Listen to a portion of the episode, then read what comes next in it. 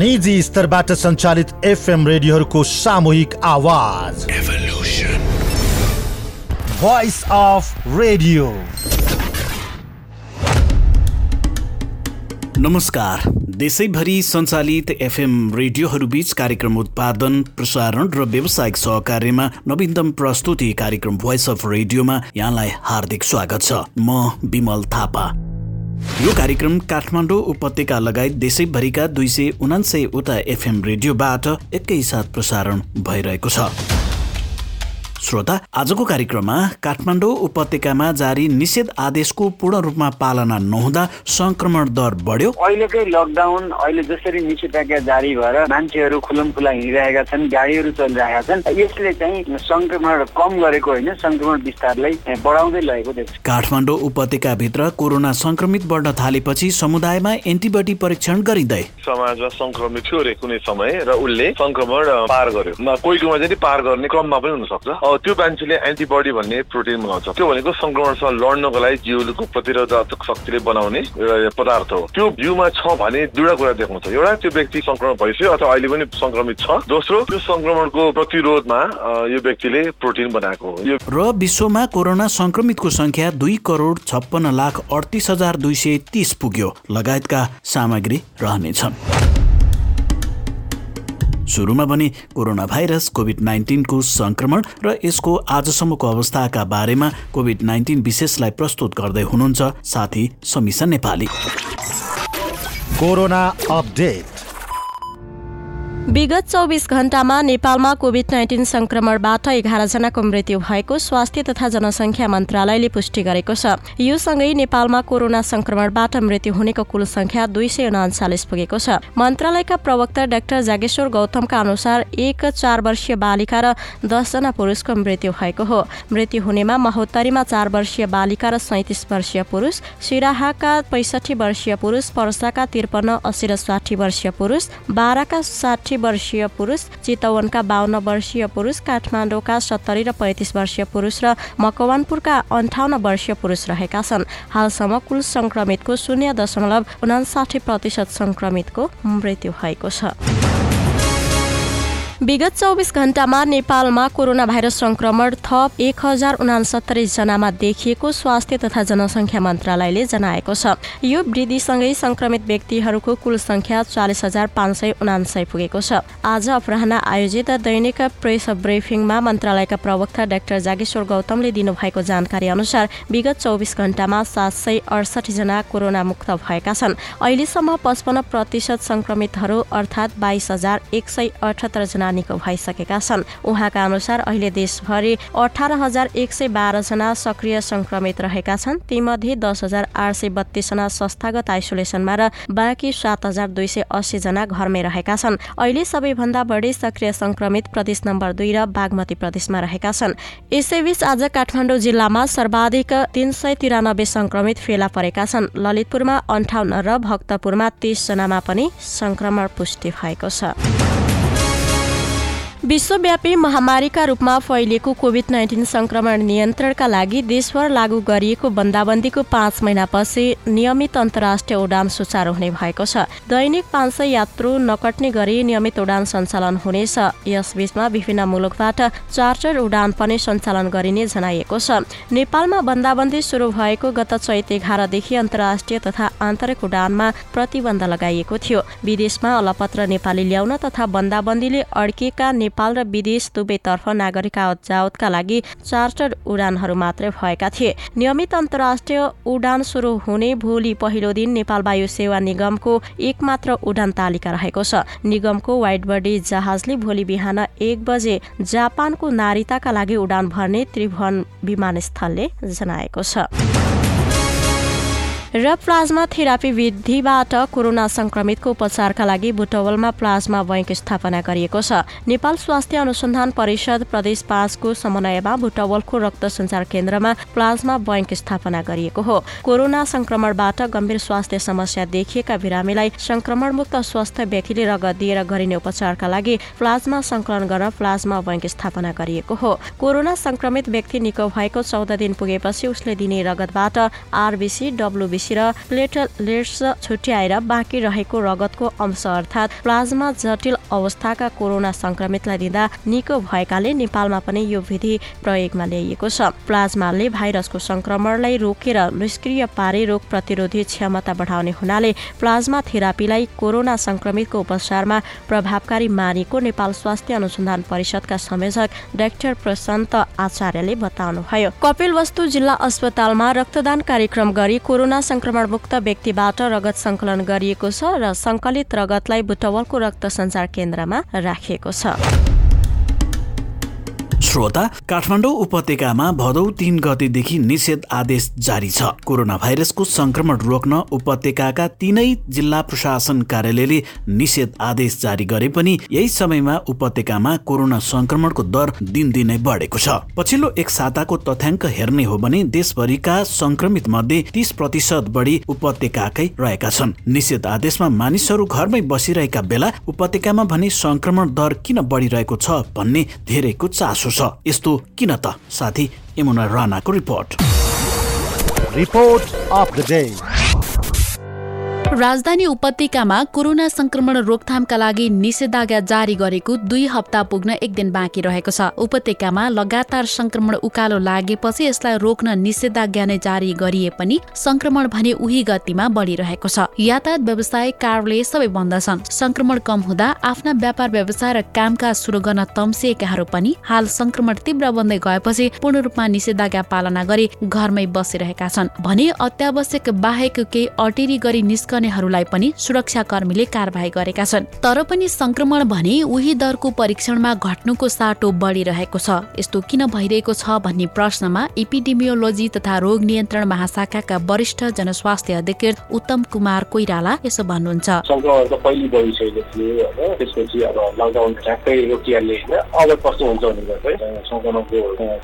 कस्तो रहन्छ संक्रमणको दरहरू कस्तो रहन्छ त्यसमा भर पर्छ लकडाउनले कति पक्कै पनि लकडाउनले देखाउँछ चौध दिन चाहिँ पहिले नै सङ्क्रमण भएको भने साह्रै छ लकडाउन चाहिँ चौध दिन भयो चौध दिनमा मुभमेन्टको मान्छेहरू छैन मान्छेको जनसम्पर्कमा आएका छैनन् भेटघाट भएको छैनन् होइन त्यसले साह्रो पाएन त्यसको इम्प्याक्ट भनेको त अब यही दरमा रहिरह्यो भने चाहिँ सोच्नुपर्छ होइन कार्यक्रम हुँदै गयो भने लकडाउनले कारणले तर अब मन लाग्छ लकडाउन गर्दैमा सबै ठिकठाक हुने त होइन तर त्यस्तै विधि अप्नाउनु पर्यो कि फेरि सबैले आम नागरिक पनि अप्नाउनु उहाँले निषेधाज्ञाको प्रभाव अब पर्ने भन्दै संक्रमण कम हुने आशा व्यक्त गर्नु भएको छ यसअघि लकडाउन खुकुलो हुँदाखेरि नै मानिसहरूको चहल पहल बढ्दा मानिसहरू संक्रमित भएको र उनीहरूले नै आफ्नै परिवारलाई संक्रमित बनाएको भन्दै त्यही संक्रमण अहिले देखिएको महाशाखाले जनाएको छ। महाशाखाका अनुसार यसको मुख्य कारण भनी अन्यत्रबाट राजधानी संक्रमितहरू पनि भित्राउनु हो। तर लकडाउन खुकुलो पार्दा पनि उचित मापदण्ड बनाउन नसक्दा पनि अहिलेको अवस्था सृजना भएको वरिष्ठ जनस्वास्थ्य अधिकृत कोइरालाको ठम्ब्याइ छ।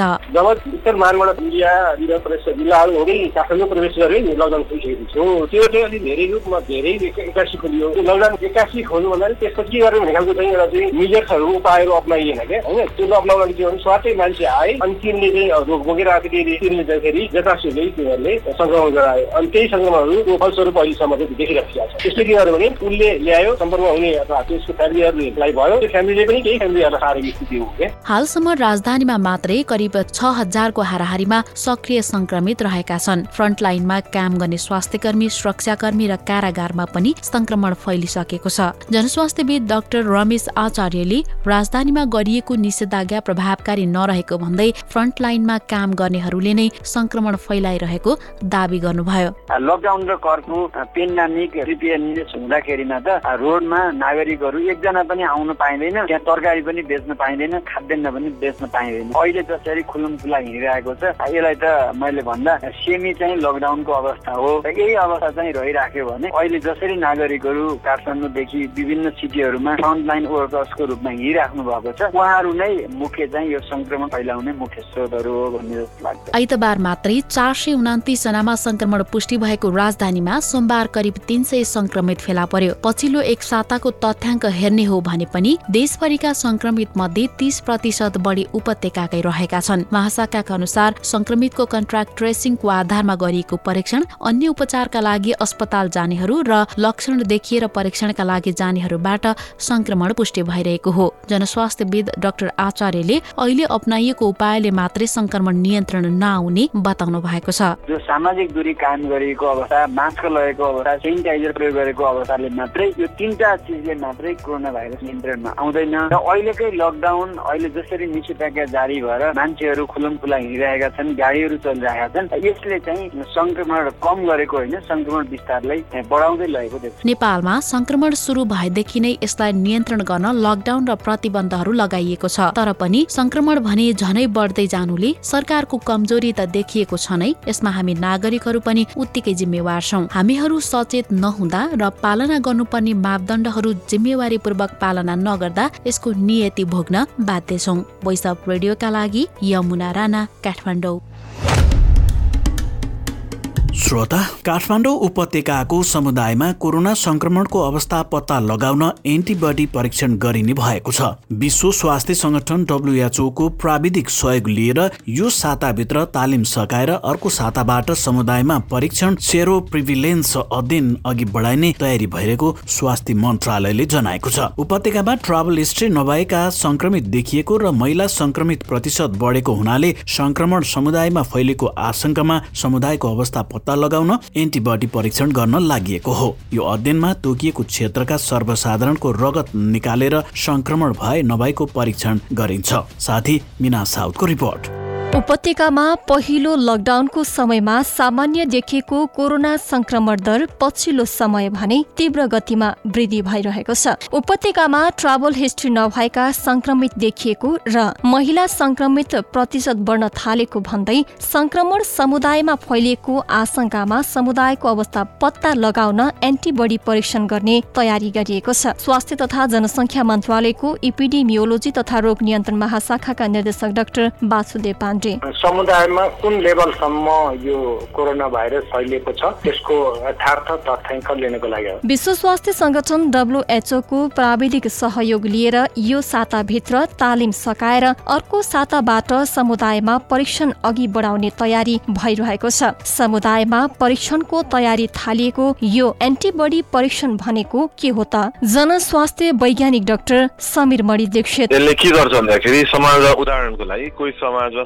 संक्रमित थियो अरे कुनै समय र उसले संक्रमण पार गर्यो। कोही कोहीमा चाहिँ पार गर्ने क्रममा पनि हुनसक्छ। त्यो मान्छेले एन्टिबडी भन्ने प्रोटिन बनाउँछ। त्यो भनेको संक्रमणसँग लड्नको लागि जिउको प्रतिरोधक शक्तिले बनाउने पदार्थ हो। त्यो जिउमा छ भने दुईवटा कुरा देखाउँछ। एउटा त्यो व्यक्ति संक्रमण भइसक्यो अथवा अहिले पनि संक्रमित छ। दोस्रो त्यो संक्रमणको प्रतिरोधमा यो व्यक्तिले प्रोटिन बनाएको हो। यो व्यक्ति चाहिँ संक्रमणको प्रतिरोध गर्ने क्रममा चाहिँ उसले गरिसक्यो। र यसले समाजमा त्यस्ता व्यक्ति भने सयजनामा त्यस्तो गर्दाखेरि पचासजनामा एन्टिबडी देखियो भने यो समाजमा करिब पचास प्रतिशत संक्रमण भइसकेको छ कुनै समयमा बुझ्न सकिन्छ नेपालमा समुदाय स्तरमै गरिने एन्टिबडी परीक्षणका लागि सम्पूर्ण तयारी पूरा भइसकेको छ भने देशका सातवटै प्रदेशमा यो परीक्षण गर्ने तयारी गरिएको छ। करिब छ हप्तासम्म कुनै एक ठाउँमा बसेको व्यक्तिबाट थ्री ट्वेन्टी फाइभ एमएल र बालबालिकाहरूबाट त्यही अनुसार कम मात्रामा रगतको नमुना लिएर एन्टिबडी परीक्षण गरिने इडिसिडीका निर्देशक डाक्टर वासुदेव पाण्डेले बताउनु भयो यो चाहिँ अब हाम्रो सबै प्रोसेस सकिसक्यो। यो सिस्टमेटिक तरिकाले छ हप्तासम्म कुनै एक ठाउँमा बसेको व्यक्ति three two five ml blood ठुलो मान्छेलाई बच्चालाई त्यो अनुसार कम हुन्छ।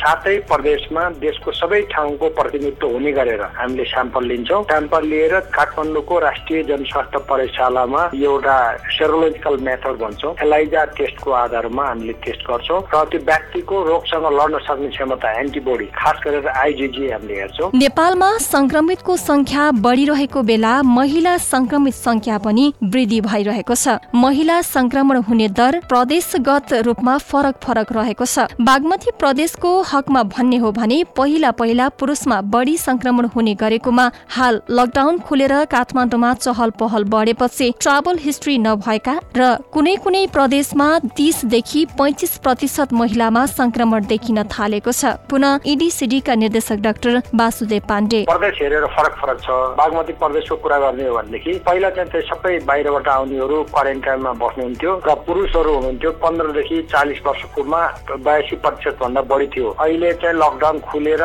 काठमाडौँमा चहल पहल भएर बाहिर पनि भएपछि अहिले ट्राभल नभएका व्यक्तिहरू मात्रै देखियो र यो चाहिँ महिला र पुरुषको जुन ग्याप थियो महिलाको चाहिँ एकदम कम प्रतिशत थियो भने अहिले त्यो प्रतिशत बढेर लगभग कुनै प्रदेशमा महिलाहरूलाई तिसदेखि पैँतिस प्रतिशत पनि सङ्क्रमित भएको देखिन्छ। यस परीक्षणले नेपालमा संक्रमणको अवस्था कस्तो छ भन्ने कुराको जानकारी अन्तर्राष्ट्रिय स्तरमै गराउनेछ। देशका कुन समूहका कति जनामा यो परीक्षण गर्ने भन्ने कुराको यकिन गरेर नेपाल हेल्थ रिसर्च काउन्सिल विश्व स्वास्थ्य संगठन डब्लुएचओ लगायतसँग मिलेर परीक्षण गर्ने भएकाले यो एकदमै प्रभावकारी हुने सरकारको दावी छ। तर सरकारले पहिला ल्याएको आरडिटी नै चलाउने हो भने विश्वसनीय नहुने तर अन्य कुनै पद्धति चलाएर या कुनै गतिलो आरडिटी चलाएर परीक्षण गर्ने हो भने यसले दिएको नतिजामा हामीले विश्वास गर्न मिल्ने बताउनुहुन्छ। पुनः जनस्वास्थ्य वैज्ञानिक डाक्टर समीर मणि दीक्षित। राज्यले पहिले ल्याएको आरटिटी चलाउने त विश्वसनीय भएन। तर अरू कुनै पद्धति चलाएर अलिकति अलिकति विश्वसनीय कुनै अरू नै इएलआइएसए इलाइजा भन्ने पद्धति छ त्यो चलायो भने सकिन्छ। त्यो त्यो विश्वसनीय हुन्छ। अथवा गतिलो आरटिटी चलाएर गर्ने हो भने यसले चाहिँ यसले दिएको नतिजामा हामीले विश्वास गर्न सक्छौँ। नेपालमा संक्रमण दिन प्रतिदिन बढिरहेको बेला समुदाय स्तरमै संक्रमण फैलिसकेको विज्ञहरूले बताउँदै आएका छन्। अब यो परीक्षणले नेपालको कुल जनसङ्ख्यामा कति संक्रमण र हालसम्म कति प्रतिशतको मृत्यु भयो भन्ने कुराको एकिन जानकारी हुनेछ। भोइस अफ रेडियोका लागि मिना साउथ काठमाडौँ।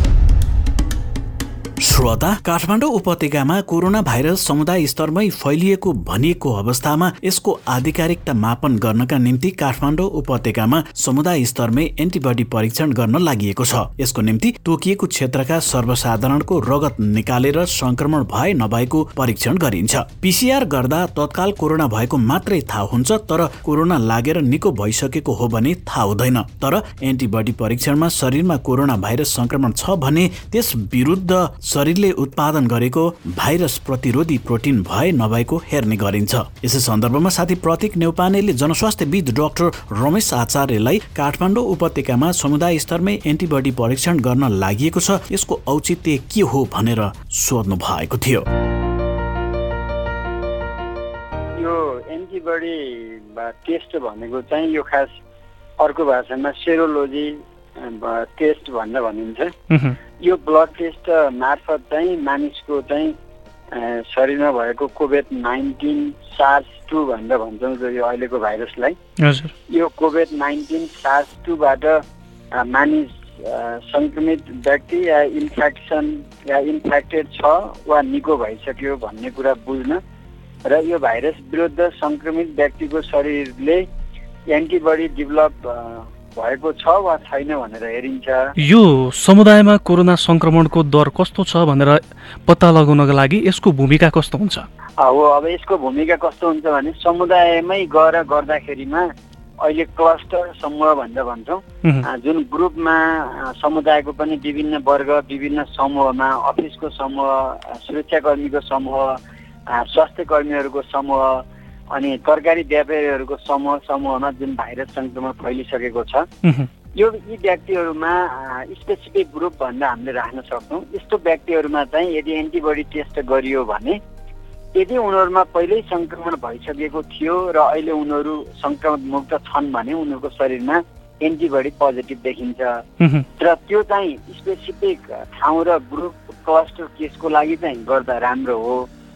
तर चाहिँ यो पुरै समुदायमा पिसिआर जसरी गर्दा त्यो सम्भव नहोला किनभने यो एन्टिबडी टेस्ट चाहिँ विशेष गरी कोभिड नाइन्टिनबाट सङ्क्रमित भएर ठिक भइसकेका फुल्ली रिकभर्ड भइसकेका व्यक्तिलाई मात्रै टार्गेट गरेर गरिने टेस्ट हो। एउटा अर्को चाहिँ पिसिआर टेस्ट इनफ नभएको ठाउँमा पिसिआर टेस्ट सबै नपुगेको ठाउँमा र हाम्रो शरीर यथास्थितिमा हाम्रो शरीर सकुशल छ राम्रो छ। तर हाम्रो शरीरमा पहिला भाइरस मलाई सङ्क्रमित भयो अनि म ठिक भइसकेँ भने मेरो शरीरमा एन्टिबडी डेभलप हुन्छ। हो त्यो मेरो शरीरमा भएको एन्टिबडी डेभलप भएको छ भने पोजिटिभ देखिन्छ। पोजिटिभ देखियो भने मलाई पहिला कोरोना सङ्क्रमित रहेछ अहिले चाहिँ छैन भन्ने बुझिन्छ।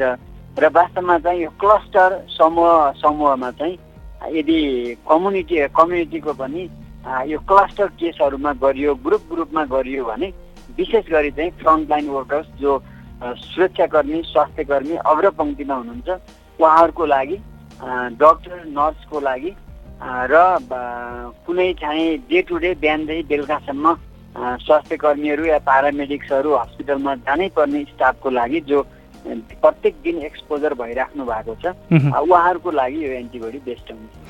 जस्तो नेपालमा यो कोरोना भाइरसको सङ्क्रमण सुरुवात भएदेखि यता विभिन्न परीक्षणहरूको नाम सुनियो जस्तो ऱ्यापिड डायग्नोस्टिक टेस्ट भनेर भनियो अनि अर्को यो आरटिपिसिआर पनि भनेर भनिन्छ यो परीक्षण अनि अहिले यो एन्टिबडी परीक्षणको कुरा पनि उठिरहेको छ।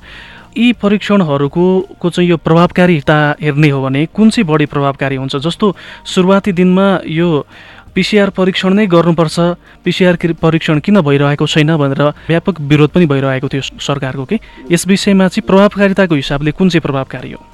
डेफिनेटली अहिले कोभिड नाइन्टिन डायग्नोसिसको लागि वर्ल्ड वाइड चलेको दुईवटा टेस्ट हो। एउटा आरटिपिसिआर भनेर भन्छौँ अर्को चाहिँ एन्टिजिन टेस्ट भनेर भन्छौँ। जो चाहिँ तपाईँहरूले पहिला पनि सुन्नुभयो होला यो चाहिँ आरडिटी किट। होइन त्यो एन्टिजिन हेरिन्थ्यो अब पिसिआर टेस्ट चाहिँ अहिले वर्ल्ड वाइड चलेको चाहिँ पिसिआर टेस्ट एकदमै प्रभावकारी हो।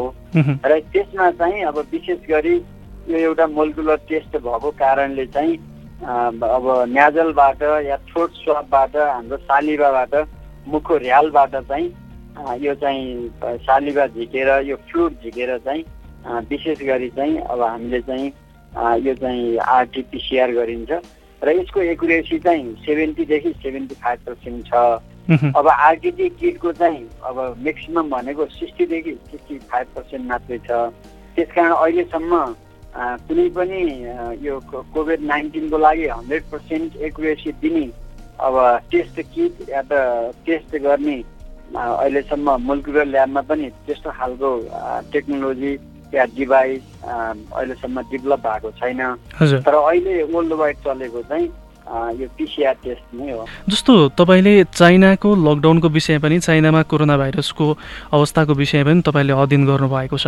नेपालमा यो लकडाउनको सदुपयोग गर्ने कुरामा सरकार कुन स्थितिमा छ? वुहानको अवस्था र काठमाडौँ नेपालकै होल जिल्लाको सिनारी हेर्ने हो भने मैले यसलाई कर्फ्यू या लकडाउन भन्दैन। किनभने अहिले पनि पाँचदेखि सात पर्सेन्ट गाडीहरू सडकमा गुडेका छन्। कुनै न कुनै बाहनामा नागरिकहरू हिँडिरहेकै छन्। कुनै न कुनै बाहनामा भित्री गल्लीहरू खुलेकै छन्। र यस्तो अवस्थामा चाहिँ सङ्क्रमणमा भोलि चाहिँ भिडभाडै नभए पनि भित्रभित्रै मानिसहरूले गाडी चलाएर तरकारी किन्न जाँदा सामानहरू किन्न जाँदा भित्रभित्रै यो लक्षण नदेखिएका व्यक्तिहरूले कोरोना चाहिँ समुदायमा सङ्क्रमण फैलाइरहेको अवस्था छ। उहाँ हुनुहुन्थ्यो भोइस अफ रेडियोसँग कुराकानी गर्दै जनस्वास्थ्यविद डाक्टर रमेश आचार्य। जाँदा जाँदै एउटा अन्तर्राष्ट्रिय प्रसङ्ग। विश्वमा दुई करोड छप्पन्न लाख अडतिस हजार दुई सय तिसजना कोरोना भाइरस संक्रमित भएका विश्व स्वास्थ्य संगठन डब्लुएचओले जानकारी दिएको छ। सो संगठनका अनुसार मङ्गलबारसम्म विश्वभरि कोरोना भाइरस संक्रमणबाट आठ लाख चौन्न हजार सात सय पचहत्तर जना कोरोना भाइरस संक्रमणका कारण मृत्यु भएको छ। मङ्गलबार अपरान्नसम्म प्राप्त समाचार अनुसार संक्रमितहरूमध्ये हालसम्म एक करोड उनासी लाख बयालिस हजार नौ सय एघार व्यक्ति कोरोना मुक्त भएका छन्। विश्वभरमा अडसठी लाख चालिस हजार पाँच सय चौवालिस व्यक्ति कोरोना भाइरस संक्रमित रहेका उनीहरूको उपचार भइरहेको छ। संक्रमित मध्ये एकसठी हजार एक सय अन्ठाउन्न जनाको अवस्था गम्भीर रहेको जनाइएको छ। कोरोना भाइरसबाट अत्यन्त प्रभावित दसवटा देशको डब्लुएचओद्वारा प्रकाशित तथ्याङ्क रहेका छन्। चीनको हुबे प्रान्तको वुहान सहरबाट गत वर्षको डिसेम्बरको अन्तिममा सुरु भएको कोरोना भाइरस संक्रमणको कारण संयुक्त राज्य अमेरिका सबैभन्दा बढी प्रभावित भएको छ। अमेरिकामा बैसठी लाख एघार हजार सात सय छयानब्बे जनामा कोरोना भाइरसका संक्रमित रहेका छन्। यस प्रकोपका कारण अमेरिकामा एक लाख सतासी हजार सात सय छब्बिस जनाको मृत्यु भइसकेको छ। हौस् त आजको कार्यक्रम यति नै। भोलि हामी थप विषयवस्तुका साथ फेरि पनि उपस्थित हुनेछौँ। तबसम्मका लागि कार्यक्रम उत्पादनमा साथ दिनुहुने साथीहरू प्रतीक नेौपाने एमोना राणा मिना साउथ समिसा नेपाली र सुरेश भण्डारीसँगै म विमल थापालाई पनि बिदा दिनुहोस्। तपाईँ सचेत रहनुहोस् स्वस्थ रहनुहोस् अनि सुरक्षित रहनुहोस्। नमस्कार।